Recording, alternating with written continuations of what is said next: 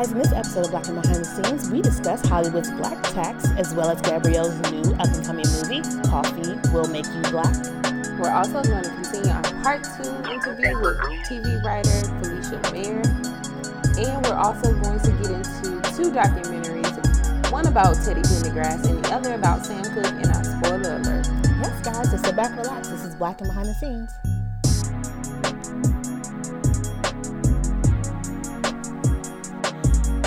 Guys, welcome back to another episode of Black and Behind the Scenes. I'm Antoinette. And I'm Brittany. So what's going on, Brittany? How's your week going so far? You know, um I wish I could say something like upbeat, but it, the, the week is just starting and I'm not really sure how it's going to shake out. So I'm just like, okay. Yeah. Yeah. Yeah. Yeah. Whatever. I'm here. Right. How about That's you? good. Um, I'm okay. Um, just trying to figure out what's going on with my next steps because um, our lease is coming up for where we live at right now, and so we're not ready to buy. So I'm trying to figure out like how long will we be ready to until we're ready to buy and where we're going to go and if we're going to stay in this area, if we're going to go somewhere else. So it's just it's a lot, to, think about. Right. Exactly. It's a lot a lot to think about. So I'm not ready to have that conversation yet. So I That's just like a real adult conversation. I don't want to do it. It's an adult conversation. I don't want to do it. I know. I know. But it has So to be um yeah, it does. So I have until this week to figure out what I'm gonna do. So Oh, so you're giving yourself a, a week deadline to make major life decisions. well, yeah, because they're get, they're going to give us a discount if we stay where we're at right now. Oh, okay. So if they give us until Friday to make a decision there. So if not, we have until next month at least to make Oh, a, okay. an official official decision. But we'll see what happens. You got a lot to mull over. I do. And uh, yeah, again, I'm not excited for it. But anyway. All right, guys, let's go ahead and get into the industry rundown.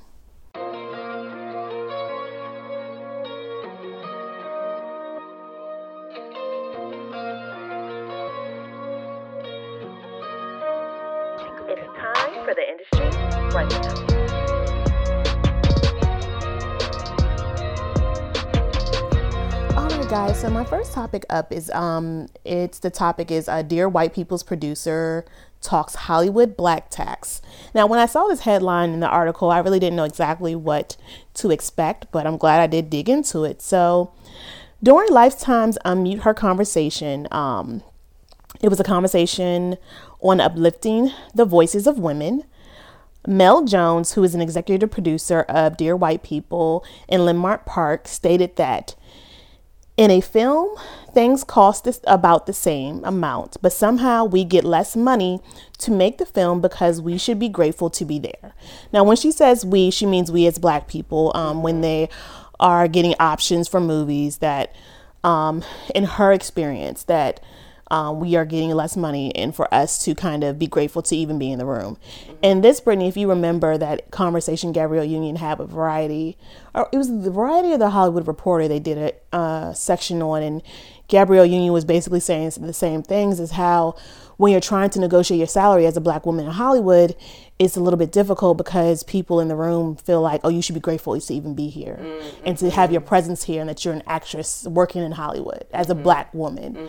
You know, so it makes it difficult to even have those conversations about um, equality and fairness and, you know, what's right. Um, but anyway, so to piggyback off that, um, Monique Nash, who is the head creative affairs for Chronicle Media, um, reflects on her time when she and her business partner, Karina Williams, are in rooms selling and pitching projects.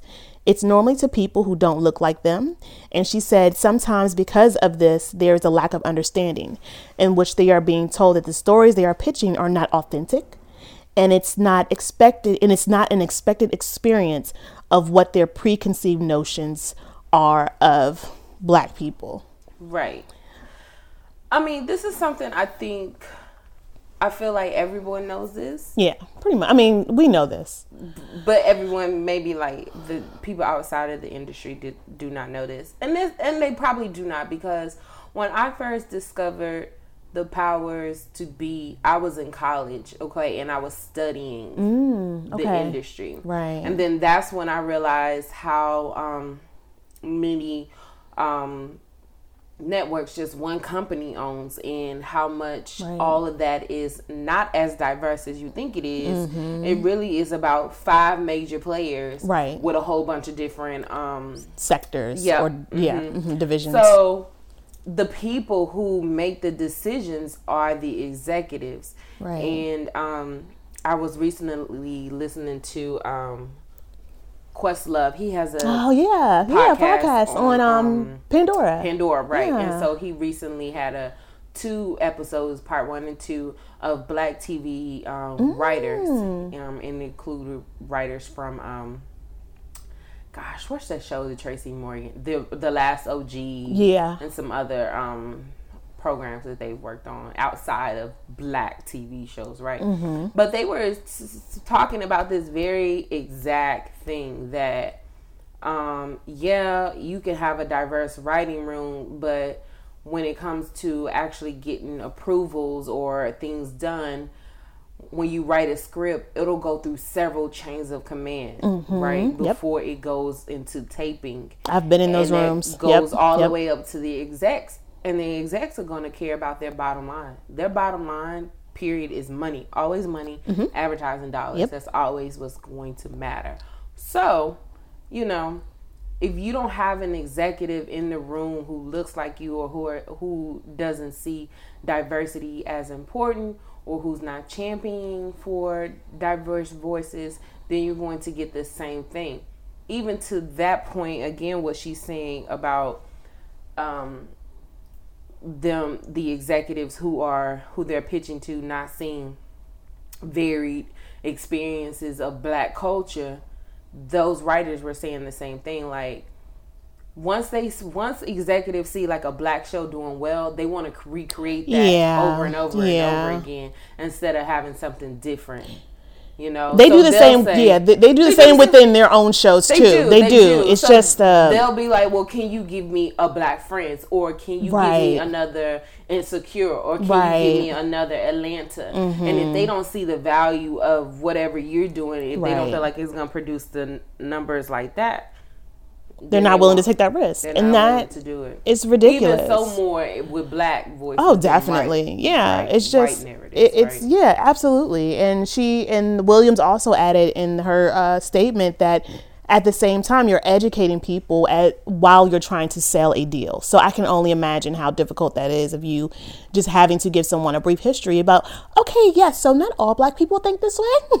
we also have varying different opinions about X, Y, and Z. And this is a character who thinks like this. Right. And you know, and then you have to pitch the actual show. So can you imagine like Right. having to do that? That's like it's a bit ridiculous, but it is stuff that we do have to deal with. And we want you guys, our audience, to be aware of this. If you are working in the industry, understand the things that you're going to have to come up against and fight for, and kind of things that have not changed drastically. Um, although we do have content on television and things like that, guys, but there's still these same reoccurring issues that we do have to go up against. And we're just trying to inform you, make you aware, um, know of the issues that we have ahead of us, and that we still have a lot further to go. Yeah, we we definitely need more diversity all the way around, from crew members to Yes. the creatives to the executives, Mm-hmm. because the executives hold the real power. Yeah. So. Yeah, so they're absolutely right. Absolutely. So, um, moving on. Um, so this is according to Deadline. Um, Gabrielle Union will star in, star in, and produce alongside Octavia Spence, Spencer, um, in an adaptation of April Sinclair's novel "Coffee Will Make You Black." Oh, okay. Have you heard of this, Brittany? I have heard of it, but it's on my um list of books to read. Okay, cool. Okay, so for those of you who don't know, I haven't heard of the book. So when I saw this, I was like, cool, I'm gonna pick this one, pick the book up and read it. Two, see the movie when it comes out. So I'm excited. So um, Coffee Will Make You Black follows a smart, funny, and native African American teen teenage girl finding her voice as she navigates conflicting relationships with her mother, her best friend, and her crushes amidst racism, sexism, and colorism in 1960s Chicago. Oh, okay. So it should be really good. Um, Union stated a funny, smart protagonist coming of age film with a young black female protagonist is important to see. And it is equally important to see the complicated relationship between black mothers and their daughters as they try to succeed and assimilate in a change resistant America. So this should be um, fairly interesting to see on the screen. I don't. Uh, yeah, fairly interesting to see on the screen. I'm excited because I really love coming of age stories. Yeah, and you rarely see one about a black girl. Absolutely. What's the last one we saw was um, Crooklyn. No, what was the other one we just saw on um on Netflix? Um, God, it's slipping my mind about the rapper, the female rapper. Remember, it was a coming of age story. Roxanne, Roxanne. Yes. I mean, but that's based on a real person. Yeah. This is not. yeah, but it was still a coming of age story that was refreshing to see that we don't get to see often. That's true. And it does remind me of another coming of age story I saw on Netflix that we reviewed. Oh, did we review that one?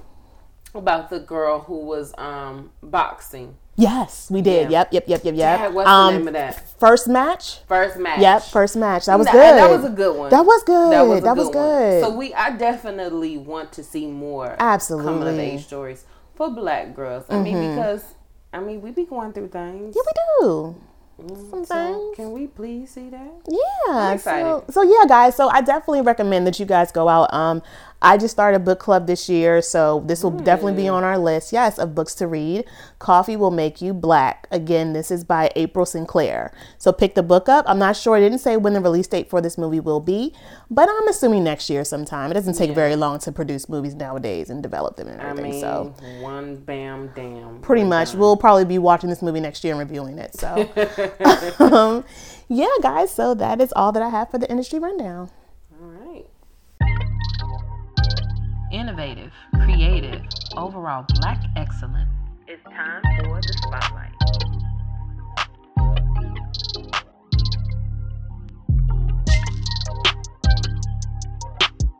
Hey, you guys, we're back for the spotlight, and we're going to continue with our part two uh, interview with Felicia Mayer.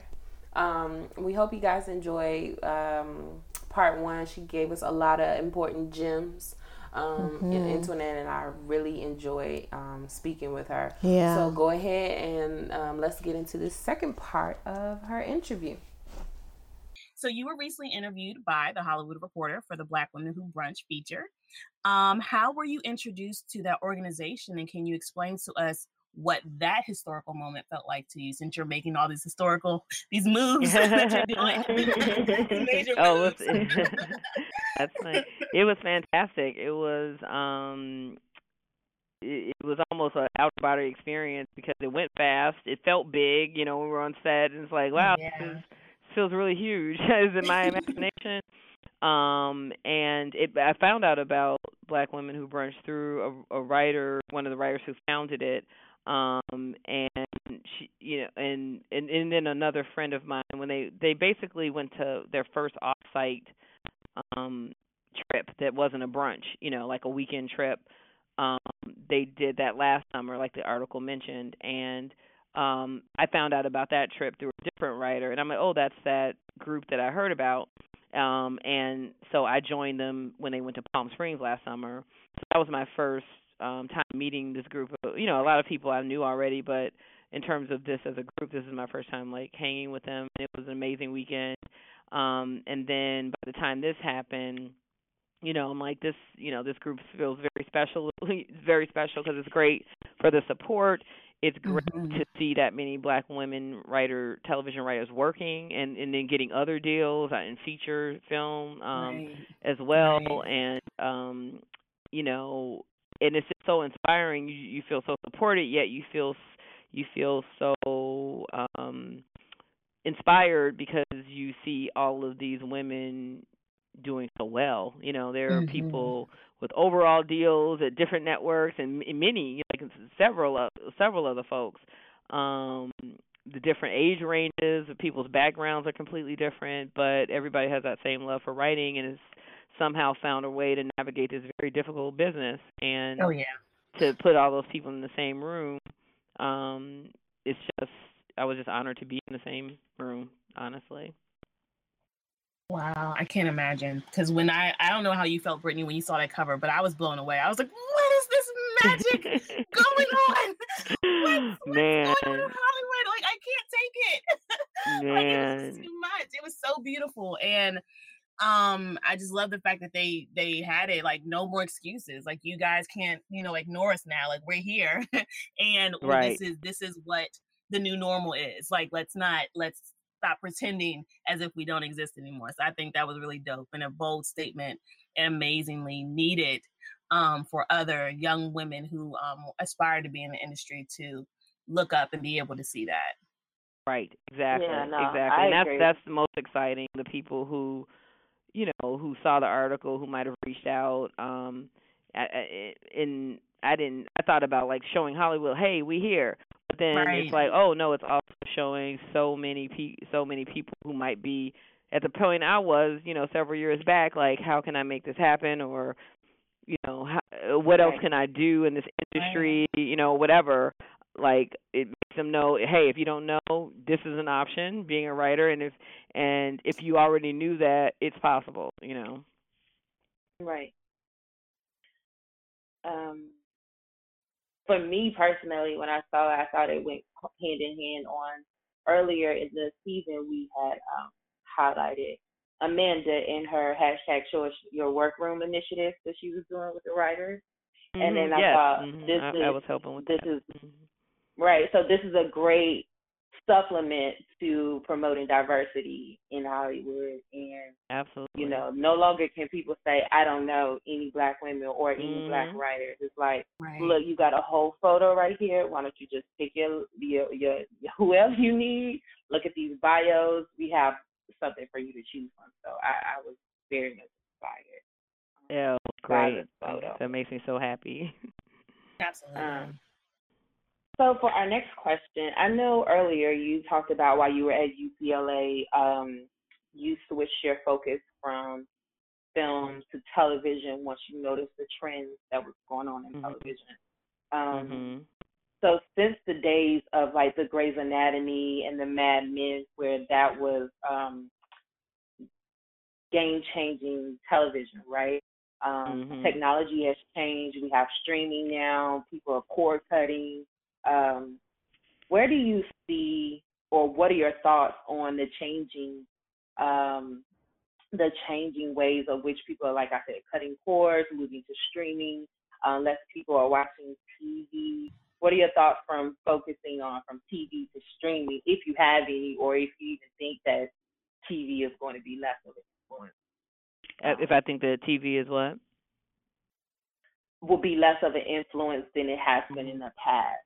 Mm. Um, I I feel like the networks will always exist.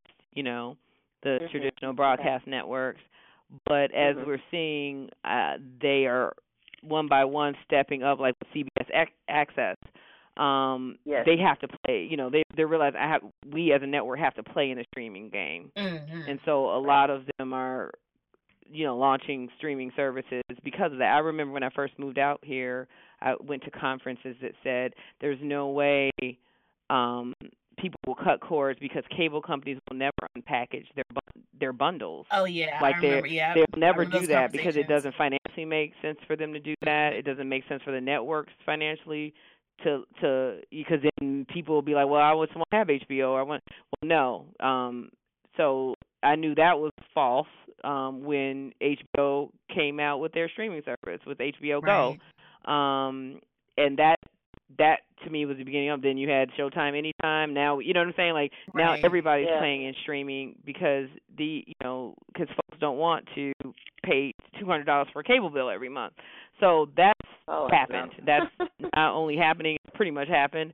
And um what's interesting to me is like social I feel like the the streaming thing is just going to keep happening network work, network by network where Right. um you know and then more are, are going to pop up I'm sure um the short format storytelling is interesting to me and then I wonder how that will do like on Instagram um you know I don't know Mhm. who's figured out completely how to tell like a you know some scripted story over Right. time but that it's actually super popular like people were doing it but meaning in a way that really penetrates the culture and, and changes storytelling to bite-sized storytelling in a major way like again there are people doing it probably doing it well but in a big way, you know, is there a, is there a show we will follow that will be a series of Instagram videos? Um, like I don't know. Uh, I don't know how that happens. Um, mm-hmm. You know, or if it it works, you know, in short form like that. But that's interesting to me. Um, so I, I I look forward uh to that. You know, to see what that looks like down the line. Same here, like, cause I, I keep hearing this whole thing of what, what's buzzing in the industry is like commuter television or commuter this, and I know there's going to be, at least I feel there's going to be a lot of focus on how to cultivate um audiences as they're traveling home from work or when they're moving here to there like maybe having content directly only for when you're commuting like maybe 20 to 15 minutes long. So i'm curious to see what that will shape into or if anyone's really going to tap into that market and figure out something that will hit and take off. Like that's something i've always been seeing bubbling and interesting to, and i've been following to see what that's going to turn into mm, yeah that's really interesting it's hard to even predict what's going to happen because we're all like who knew that netflix would be what netflix is right. when they were just right. when we were just sort of renting things from Netflix. You know what I'm saying? Like really so you know, people are coming you know, basically coming out of nowhere with stuff and changing the whole game and that's exciting actually. Right. Um, mm-hmm. yeah. Absolutely. And even though to just for I'm just thinking like even with trends of people everyone has a social media platform or account and um, like you said with the Instagram stories, everyone is creating content. You know. Yeah. Yes. it's interesting yes. to see like what type of content um, people are gravitating to, what they like. Um, we hear or know of a lot of people who become Insta famous, and now they're yes. like have mm-hmm. shows on network TV like Just Hilarious. So right, um, yeah. It's it's it's interesting how social media is going to play a role in us viewing content. And, and like you said, I think, uh, Felicia, like you said about having short form, um, you know, programming on these, like even Facebook has their different channels, right? And different yeah. content exclusively on Facebook that's less than 30 minutes, right? It's something really short. People's attention spans are getting shorter. We want something, right. you know. So um, it would be interesting, and I hope that Black women are at the helm, or Black content creators, period, are at the helm of making that transformative space for people like Issa Rae, which she did from YouTube to HBO. You know, um, yeah, we have the creative mind space to do that. Um, Absolutely. So I'll I'll be interested to see.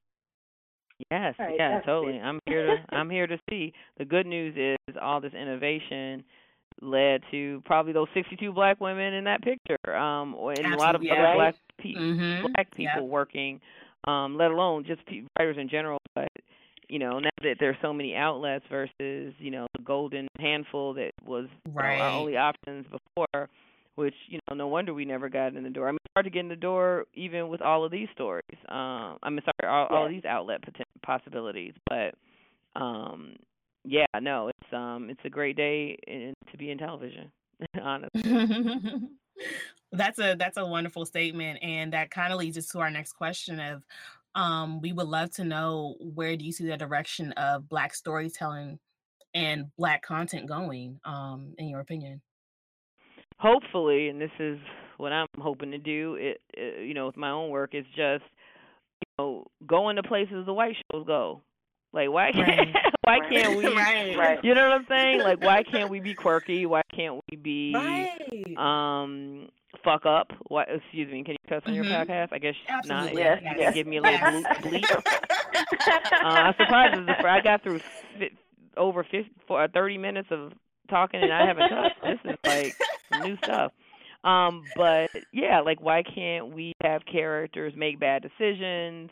um mm-hmm. not be be super flawed you know what i'm saying um without being so protective of our image that we're afraid yeah. we know now we've had enough thank god for like atlanta insecure like yes. breaking you know pushing the door down so that at least mm-hmm. we we're used to seeing black people in a different way um right. in a way that you know is get you know get gets emmy nominations and golden globe nominations because because it's relatable for anybody because you're getting to the human human nat- the humanness of any or humanity of a person. I just made up Right, a word. Right. sometimes writers do that. Um so you go into the humanity of a character and now it's not just black. It's not just woman. It's not just i mean it can resonate on all those levels on black level on a women's women level if a, a female character is nuanced and real and human but it's also going to just resonate as another human being that you can connect to because we're all human beings that we feel the same you know emotions right Absolutely. so Mhm. just want to i want to you know i just see us telling more stories where we're human and we're not and, and thank god for um ryan coogler and like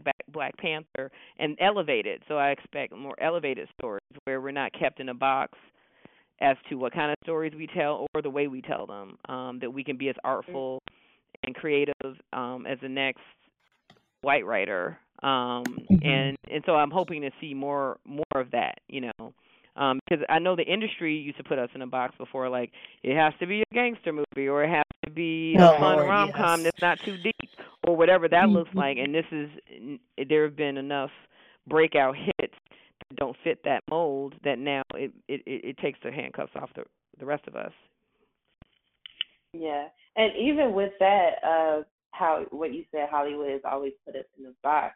I think Yes. some of black viewers have always put themselves in that same box and don't want to venture outside of those types of um content and Yeah. do other things outside of Atlanta or um insecure because funny enough, I was just having this conversation with my boyfriend the other day. He was like, Brittany, you're always watching crazy stuff. And I was like, no, I like stories that tell about the human experience. Everybody can resonate with love. Everybody can resonate Mhm. with insecurities. Everybody can resonate with grief. All these different emotions and stuff that we go through as humans, at their shared experiences. So while you want to watch cops shoot 'em up, bang bang, I want to watch something that's more connective to shared experiences. And Mhm. um, I know a lot of people who I would say I have observed. I don't want to generalize, but I've observed a Mhm. lot of other black um, people who tend to be like, well, why are you watching this? Even stuff that's outside of um, black content, right? Well, why are you watching this? How can you relate to this? And it's like you can step outside of what Hollywood has always put in your face as black content, you know? right So Mhm. um, I I think what's going to happen, as you said, we're going to get more storytellers telling different Yeah. sides of Black lives, uh, what it means to be Black, um, all those different emotions that we experience, and still be Black, right? And still be Right. Right. proud of your Blackness. Yeah. Right. No, and I'm excited for it. Same. I Right. can't wait. The- you know, Right, cannot right. So now that we talked about black content, what what are you currently watching? Um, doesn't have to be black content. What are you like some of your favorite yeah. things to watch? Mhm. Um, various things. Some stuff is not like on at the second, like maybe the season's up, but it's still, you know, I consider favorite shows. But like Atlanta, best thing on television. Mhm. Um, Absolutely, um, uh, of course, Insecure. Um, again, Mhm. very important. Uh, it, again, I'm I'm so happy that happened. So that now I'm like, oh, good. Uh, the rest of us black female writers are free now to be, you know, whatever we are, you know. Right. Um, and uh, and then uh, my friend um, Steven Canals, uh, he has a show Pose, which um, oh yeah, yes. uh, Ryan Oh, Murphy and. Crow created. Yeah, see, yeah, so proud of him. He went to UCLA with me, um, and so so proud of the work. And it's so important to get. You know, I'm so happy these voices are just never heard. If you think black Absolutely. voice isn't heard, if you think the gay Uh-huh. voice isn't heard, now you know the trans voice. Um, you know, please. So so much it's Right. trans people of color. Oh, yeah, Right. pl- just forget it, right? Right. So it's Right. like that's such such important um Epic. work. Yeah. Um um I I'm just now getting into Barry. I'm a little late, but great stuff there. Um on HBO. Um uh um f- the- speaking of dark Handmaid's Tale, if I can take if I can take it. it's okay. amazing. The most some of the most amazing writing on television. It's just Mhm. woo it's heavy but like i like heavy you know um you know and i know they have to have a show so she can't leave she can't leave the world. I'm like, just get out of there. But then what would Right. the show be? um, but it just it drives me crazy. But it, it also is the best is among the best writing, some of the best writing I've seen. So love that. Um, yeah, those are kind of top top five or so, Nice. or four or five. Yeah, see, I took that into account. Mhm. Awesome. yeah. Um, and I guess like to round this out, um, what advice would you have for young girls, women who are aspiring to be where you're currently at um in the industry and um just any words of inspiration that you could give them? Oh yeah, um I would say um just um be patient is definitely a long journey. Um meaning it's not ever overnight even when it looks like it. At, at least not, you know, rarely is it for writers. I, I I don't know any who it's been like it, you know, and if it does then it might slow down after that. You know what I'm saying? Something, you know. So Right. know that it's a it's you know, be in for enjoy the the journey of it um, because it is a journey, and that that um, your stories, no matter what judgment, because I feel like there's a lot of judgment with what being a woman really is, what it really involves, what we really think, what we really think about the world, about sex, about like. And and I think that we have to get bolder about what we really think, not what's being a lady. Like, you know what I'm saying? Like, um and i Mhm. think uh the world has has silenced women um because a lot of people judge us by, by what we think or say or feel um Mhm. and we're and that is is confining and then if you throw on being a black woman that's even more confining um Right. because you don't want to upset your people right so Mhm. um or misrepresent or not even misrepresent represent in the bad light even if it's the truth you know Right. and Yeah. um so i'm saying i guess i'm saying that we have to be and i tell have i'm talking to myself as much as anyone else you know um to to be truthful to our experiences know that our stories no matter how even when we judge ourselves that's valid too. Whatever we think feel what we've done you know it's all valid too and it deserves to be shared in, in, in storytelling. Your story deserves to be shared so don't let anyone ju- you know let don't let judgment stop you. Don't let you Mhm. know um the the fear of of ruining the black culture you know what i'm saying? Like that shouldn't be a thought. The thought should just be you know you have to be sensitive and you don't want to be irresponsible right? But Right. a long you know that would take a lot of effort to be completely irresponsible. So you know just be just tell the truth your truth whatever that looks like and and we're going to feel it you know? Um and then never Mhm. give up you know i uh, one professor used to say the industry gives up on people um i mean sorry the people give up on the industry the industry doesn't give up on peop- people um one Mm. professor at Mm. UCLA um used to say all the time. So be aware of that, you know. Um and don't give up on on it before the the miracle happens. Oh, I love Um, it. Yeah. Because that is something that you the have to hold with you in Yeah, this industry totally. for sure. Yeah. Totally, totally. As we all know. That, that deserves a amen. Amen. right, right, right. Exactly. Yeah, So that, Felicia, that can you it. tell our um, listeners? Um, I know you say you have the BT. Um, Yes. Yes. Um, I, I, I don't want to misstate what's going on. Is it a pilot or a Yes, it's actually a show. It's actually we I'm gonna start a writers room in a week.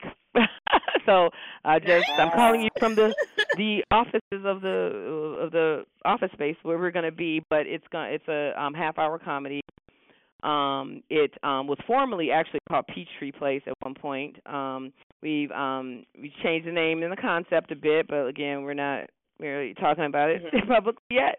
Um but it's um basically uh similar to the original idea. It's five friends, women and men, um, who knew each other in college who live in Atlanta. Um and so it's a show that centers around um them in their um mid thirties basically. oh, So fun. but it's there's more Cool. to it, but that's essentially it. And um thinking like this summer is when it would come out. Oh, so- Cool. So we'll, You're we'll gonna keep us busy. Yes, absolutely. Yeah, absolutely. How can our followers um, follow you to keep up with Peachtree? Yeah, follow me um, at Felicia at Y. I'm sorry, Felicia M.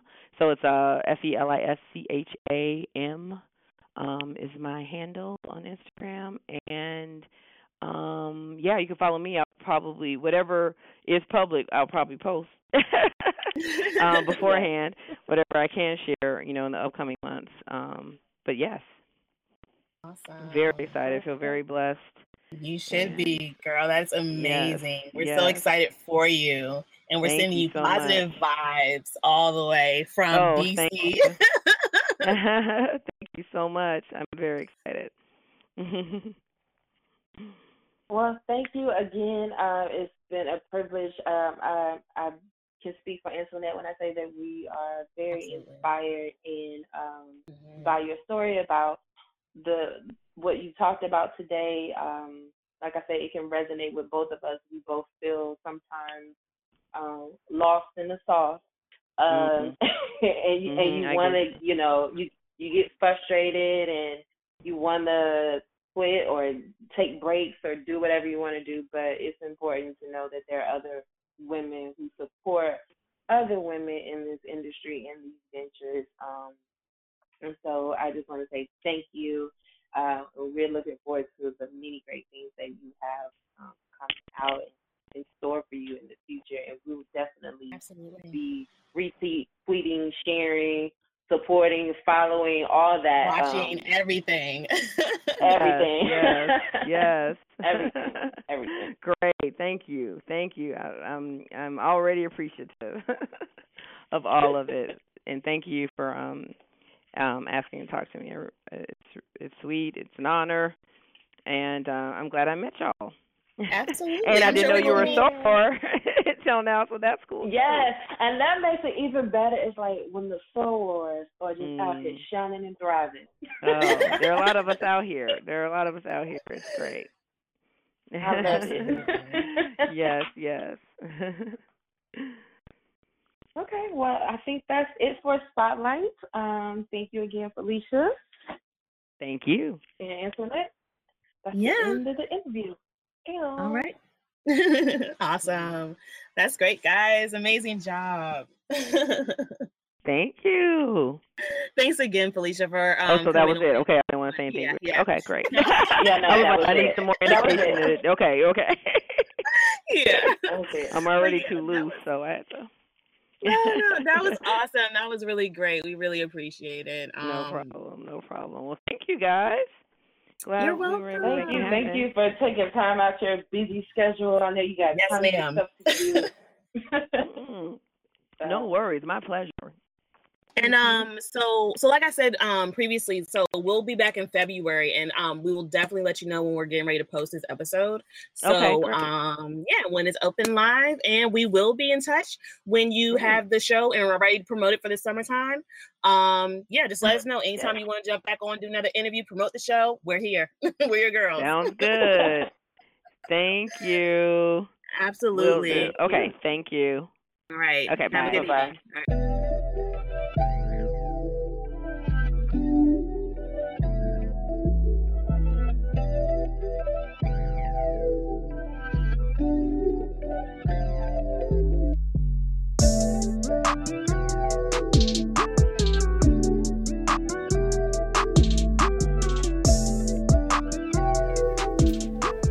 you guys, and now it's time for spoiler alert. Spoiler alert! Yay! What are we? So, because it is Black History Month, that it is. I wanted to give us some. I mean, even though we talk about black content because we're black and behind the scenes, that's all we talk Absolutely. about is black content. but I wanted to um do some music documentaries, and it's perfect because two documentaries just um were released on different networks of powerful legends in the black community, not just in the black community, um, music wise, but in the music industry in general. And the two films that I watched this um, past week were The Two Killings of Sam Cooke. Yeah. That was on Netflix, and then I also watched um, the Pen- Teddy Pendergrass story. If you don't know me, uh, that premiered on Showtime this month. I was So- getting ready to sing that song. Girl, okay, so uh, well, let's get into Sam Cooke's first. Yes, Um, absolutely. Did you watch it? I did. Yeah, I did my homework. so, um, the two killings of Sam Cooke again is on Netflix. yes. created by Jeff and Michael Zimbalist, um, which is they're not black. Uh, They're just- allies, though. they're it's allies. okay. It's Because, fine. Okay, so they, in addition to this um, particular story about Sam Cooke, they're creating a larger series, um, more of a investigative lens into certain questions about several artists. Um, so one will come out about, or is has come out. I'm not really sure yet about Jam Master Jay. Oh, Um, so it's like remastered because I saw that. Okay, got it, got it, got it. Yeah, yeah, yeah. It may be. I think it's that. Okay. Yeah. So the one with J Master J is already out there, J Master J. Mm. Yeah. And then Bob Marley. Um, I think they have one with um, Johnny Cash and, a couple of other ones. So this is part of that larger series. Mm. Okay, nice. Um, yeah. The Two Killings of Sam Cooke. It is directed by um, a minority woman. Oh, nice. So that's great. Um, that's Kelly fantastic. Duane De La Vega. Um, she directed this documentary, and this particular one is called "The Two Killings of Sam Cooke" Mm-hmm. because it, it, it actually goes into the murder, the mysterious murder of Yeah, Sam Cooke, and very. then also the killing of his potential because he Right. died very young. 33, Um, 33 years old. hmm very young, and he was on the rise to do um, more than just become a musical legend. He had started his own record label and publishing company, Mm-hmm. Which was unknown at that time. right. Yeah. right. So few black men, if hardly any black men, had their own record label publishing rights, right? And then um, he was also heavy into civil rights, Mm-hmm. and um, yeah, he was murdered. He was. And because um, LAPD did not do a great job of investigating this murder,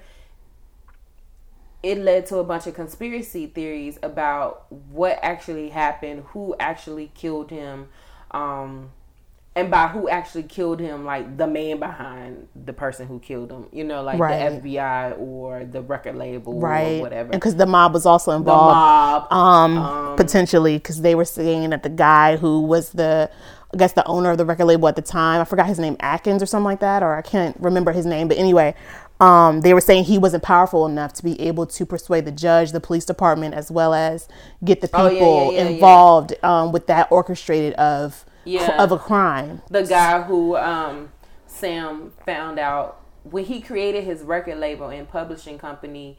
He thought that he was the CEO, and, And- the way mhm. that that contract was worded, it actually was going to, um, um, gosh, I wish I remember his name. His manager at the time. Yeah, Um, so it was a lot of shicey things. Yeah. Um, he also was hanging out with um, Jim Brown and Malcolm X and Muhammad Yeah, Ali. he And we all was. know that those um, people were on the FBI's radar. absolutely. um, was it? during the '60s because they were they were looking to kill our leaders. Oh, at that time. definitely. Yeah, so- But did you find it eerie that um, the hotel that he was in was also the same one that um, Martin Luther King was killed in? Because when they did that shot, I was like, wait a minute, that hotel looks really familiar. And I was like, that looks like that hotel that Martin Luther King was killed in. And it was. Like two seconds later, they say it. I'm like, I knew I wasn't crazy. I said, how crazy is that? I mean, it, it was really sad. I learned a lot about Sam Cooke Me that too. I did not know. Same, Um, same. And it's sad because his voice is one of those very distinctive voices Mm-hmm. that when you hear, you immediately know it's Sam Cooke. Right. Um, it's a legendary voice, and he did so much to provide hope for Mm-hmm. the black community during that time during the 60s and to have him be murdered in such a gruesome way and then for his murder not to be investigated in Yeah. a proper way it's just sad. It know? is. I didn't realize how into the civil rights movement he was, and I didn't under I didn't realize that who he was friends with Malcolm X mm-hmm. and you know mm-hmm. Muhammad Ali and just mm-hmm. like a really prominent figure within the black community as being a crossover artist to be able to reach mm-hmm. white audiences in Middle mm-hmm. America at mm-hmm. that time was extremely rare for him to do that stuff. So I thought it was really cool and awesome, but um, really sad at the same time because I absolutely love a change is going to come. Like I right, and I did not know that that song came out a year after, after his, his death. death. Yeah, and they said that that was like his eulogy or something mm-hmm. like that. Mm-hmm. The way it came out and things, and and a change of lyrics to it also. Yep.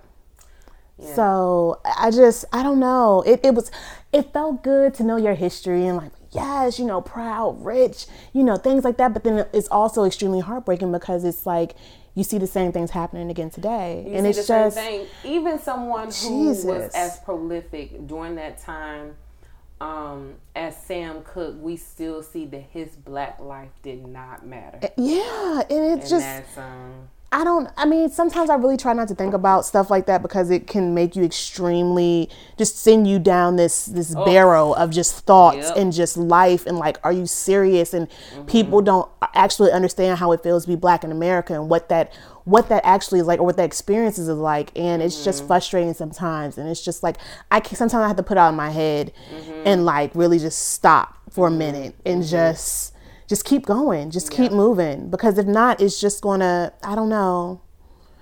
It's heartbreaking. It really is. It is. Jeez. And I um, recommend that y'all watch that. Oh, definitely. Um, documentary on Netflix because you're really going to gain more insight about the man of Sam Cooke and mm-hmm. then also what he was um, hoping to achieve and not just civil rights but also musicians' rights. So, yeah. you know, he was very much into you know, being in control of your own musicianship. Right? Yes. So so sad. So um, sad, but definitely check it out, guys. It is on Netflix now. Um, it's a really good watch. Um, a great history lesson. Just sit back, relax, and just you know, yeah. get into it. Yeah. So the other um, musical icon, Teddy Pendergrass. If you don't know me, by um mm-hmm. well not by but on Showtime. Did you watch that one? I did not have a chance to watch that one. Okay. So but I love um, Teddy. Love Teddy Pendergrass. first of all, I so the, the documentary documentary, unlike Sam Cooke, that only really focused on um the backdrop of the '60s and um mm, love Teddy. his mysterious death. Yeah. This Teddy Pendergrass documentary focuses on his childhood in Philly, all the way up to his um, singing with Harold Melvin in the Blue Notes, to his solo career, to his accident. Right? Yeah, yeah. So mm-hmm. um, it really runs the whole spectrum of his life. I let me tell you how stupid I felt when I was watching this. I did not know Teddy Pendergrass was with Harold and the Harold Melvin in the Blue Notes.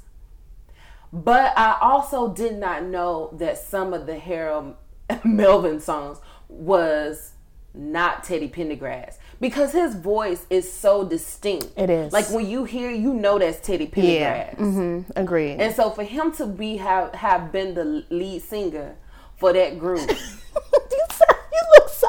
Girl, I was confused. But him to have been the lead singer, the one who made those songs, that voice yeah. And then it'd be Harold Melvin in the Blue Notes. Mm-hmm. And yeah. Harold, girl, Harold, where you at? Because I ain't heard you not on one vocal. I was so confused. I felt like a real live dummy. I was like, are you serious? but they talked about that in the um, documentary about how a lot of people did not know and because during those times you know you didn't have video right Mm-mm, right so a lot of DJs were assuming that Pendergrass' voice was Harold Melvin. Mm, like, yeah, a lot of that happened though. Yeah, yeah, yeah, yeah, yeah. But his voice was so sensual yeah. and soulful yeah. uh, and dynamic that it could have not been um, relegated to a group. So he, you know, of course, had his solo career. Girl, many Teddy songs. Like Teddy is one of those singers where you like how can I say this and be PG? Oh, girl. Can you? It's like when you hear a Teddy song, when you hear him sing, because it's so sensual and It so is. sexual, and because that was what he exuded. Yeah. is that the word? Yeah. Mm-hmm. yeah, exuded in his whole performance and his. It was just like, yeah, know? Daddy. No, Teddy, Teddy. Yeah. You know?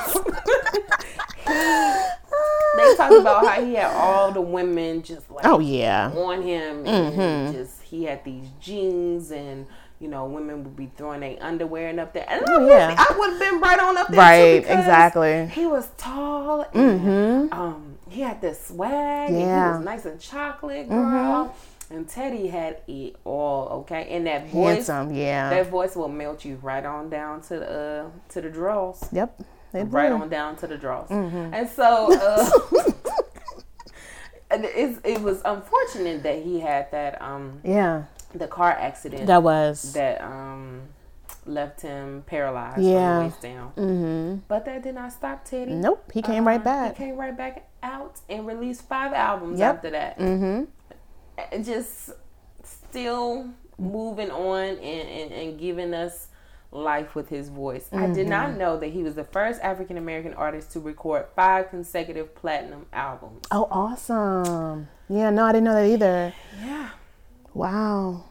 Mm-hmm. Amazing. Yeah, no, his music is timeless and his voice is timeless as well. And um although I didn't see that particular documentary, I did watch the Unsung that they did on um, TV One years ago on Teddy Pendergrass. Oh, really? Yeah, so it just touched on the car accident, his life prior to that. But you know, they speeded up a little bit. And um Okay. Side note, this is my problem with TV One and Unsung. Some people who are unsung that they put on there are not unsung. Yeah. Teddy Pendergrass is not unsung. No, he isn't. No, he isn't. And I think they would they should have to they should do an updated version of just like stories of heroes past or something like that or just you know No, hear about something else. Don't call something unsung. like something of here's a lesson from men from you know this era or whatever not unsung because no he wasn't unsung at all Yeah, no. So- okay, I'm sorry. That just annoyed me. like Teddy Pendergrass is not unsung. yeah Um, but yeah, Teddy is on a lot of people's um sexy time playlist, and if he ain't, then you you you sleeping out. Yeah, really, because he has hits and bangers, and just just go down the playlist. Just Google Teddy Pendergrass and see all everything that he has, because it's just sending me down memory lane right now. And just Just like looking at him. um Sam Cooke, who was tragically killed in his early 30s. Mm-hmm. Teddy Pendergrass, when he had that accident, he was 32 or just about to turn 32, so very young. Mm, Yeah, um, young too. Yeah, in his career to have have something j- such a life changing event Mm-hmm. to happen, you know, to him. Um, but you can't hold a good man down. that's for sure. Yeah, Uh, so I suggest you guys watch those two documentaries. definitely The two check it killings of. Sam Cooke and then Teddy Pendergrass, If You Don't Know Me. Mm-hmm. Um, which is a Harold Melvin and the Blue Note song. Mm. You see what I'm Yeah, saying? yeah, yeah, yeah. But yeah. you think it's a Teddy yeah. song. yeah, that's true. Yep. Yeah. You damn yeah. Harold. You know, I wish they would have had because they had um they had his band members on there, some of them from Mm-hmm. the Blue Notes. And I really, I really, really wanted to hear Harold. I don't know if Harold is still alive, but I really wanted to know how he thought that that thing was going to play out. Oh yeah, that'll be interesting to see. You know? Yeah. Because after Teddy went into his solo career, you know, the group kind of fell by the wayside. Mm-hmm. Um, but yeah, I re- Harold, Harold, what was you thinking, girl? Yeah, Harold Melvin and Blue Notes. But Yep. yeah, it was a good documentary. I would say the two things that I didn't necessarily particularly like was um, they had these reenactments, which I thought were weird. Hmm. that's um, interesting. Yeah. but then they also had a lot of um as a good documentary should original footage from that time. Oh yeah. Um it also was good because um, Teddy had recorded, you know, his story, and so there were live recordings mm-hmm. of his um, own perspective and recounting of things, and so I just thought it was weird to have the reenactments. But I that does you, sound a little weird. You need more space to fill um, the B-roll footage. I don't know what was the decision made for that. And then the second thing that I didn't really care for, or no, I did care for, but I want to know more because Teddy was such this magnetic character. Girl, okay, so when he had the accident, which mm-hmm. I did not know. First of all, I did not know Teddy Pendergrass had an accident and he was paralyzed. Paralyzed? No, you know about that I big scandal. Know. Girl, it was scandalous. I did not yes. Know. It was scandalous. And so this is what I found out. Teddy was married. Yes, he was. Very much so, like most musicians. Continue. He was married. Next. But then the night of the accident, he had went out with his girlfriend. Uh huh. And then picked up a girl at the bar. Yes. With his girlfriend. Mm-hmm. Dropped the girlfriend off at home. Mm-hmm. And was going to go back with this girl that he didn't picked up at the bar. You sure it's a, okay? And then it turned out to be a transsexual. Right. I was getting ready to say, you sure it was?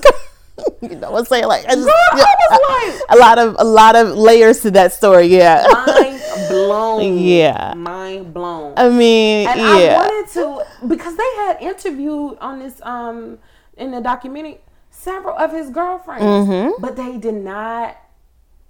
They did not mention anything about him being a womanizer. They didn't talk about anything about him how I mean his wife was on there. Um but she just spoke briefly about how they met. Um, there was no mentioning of, um, um, you know, the other girlfriends or when did they meet because the other girlfriends was on that documentary.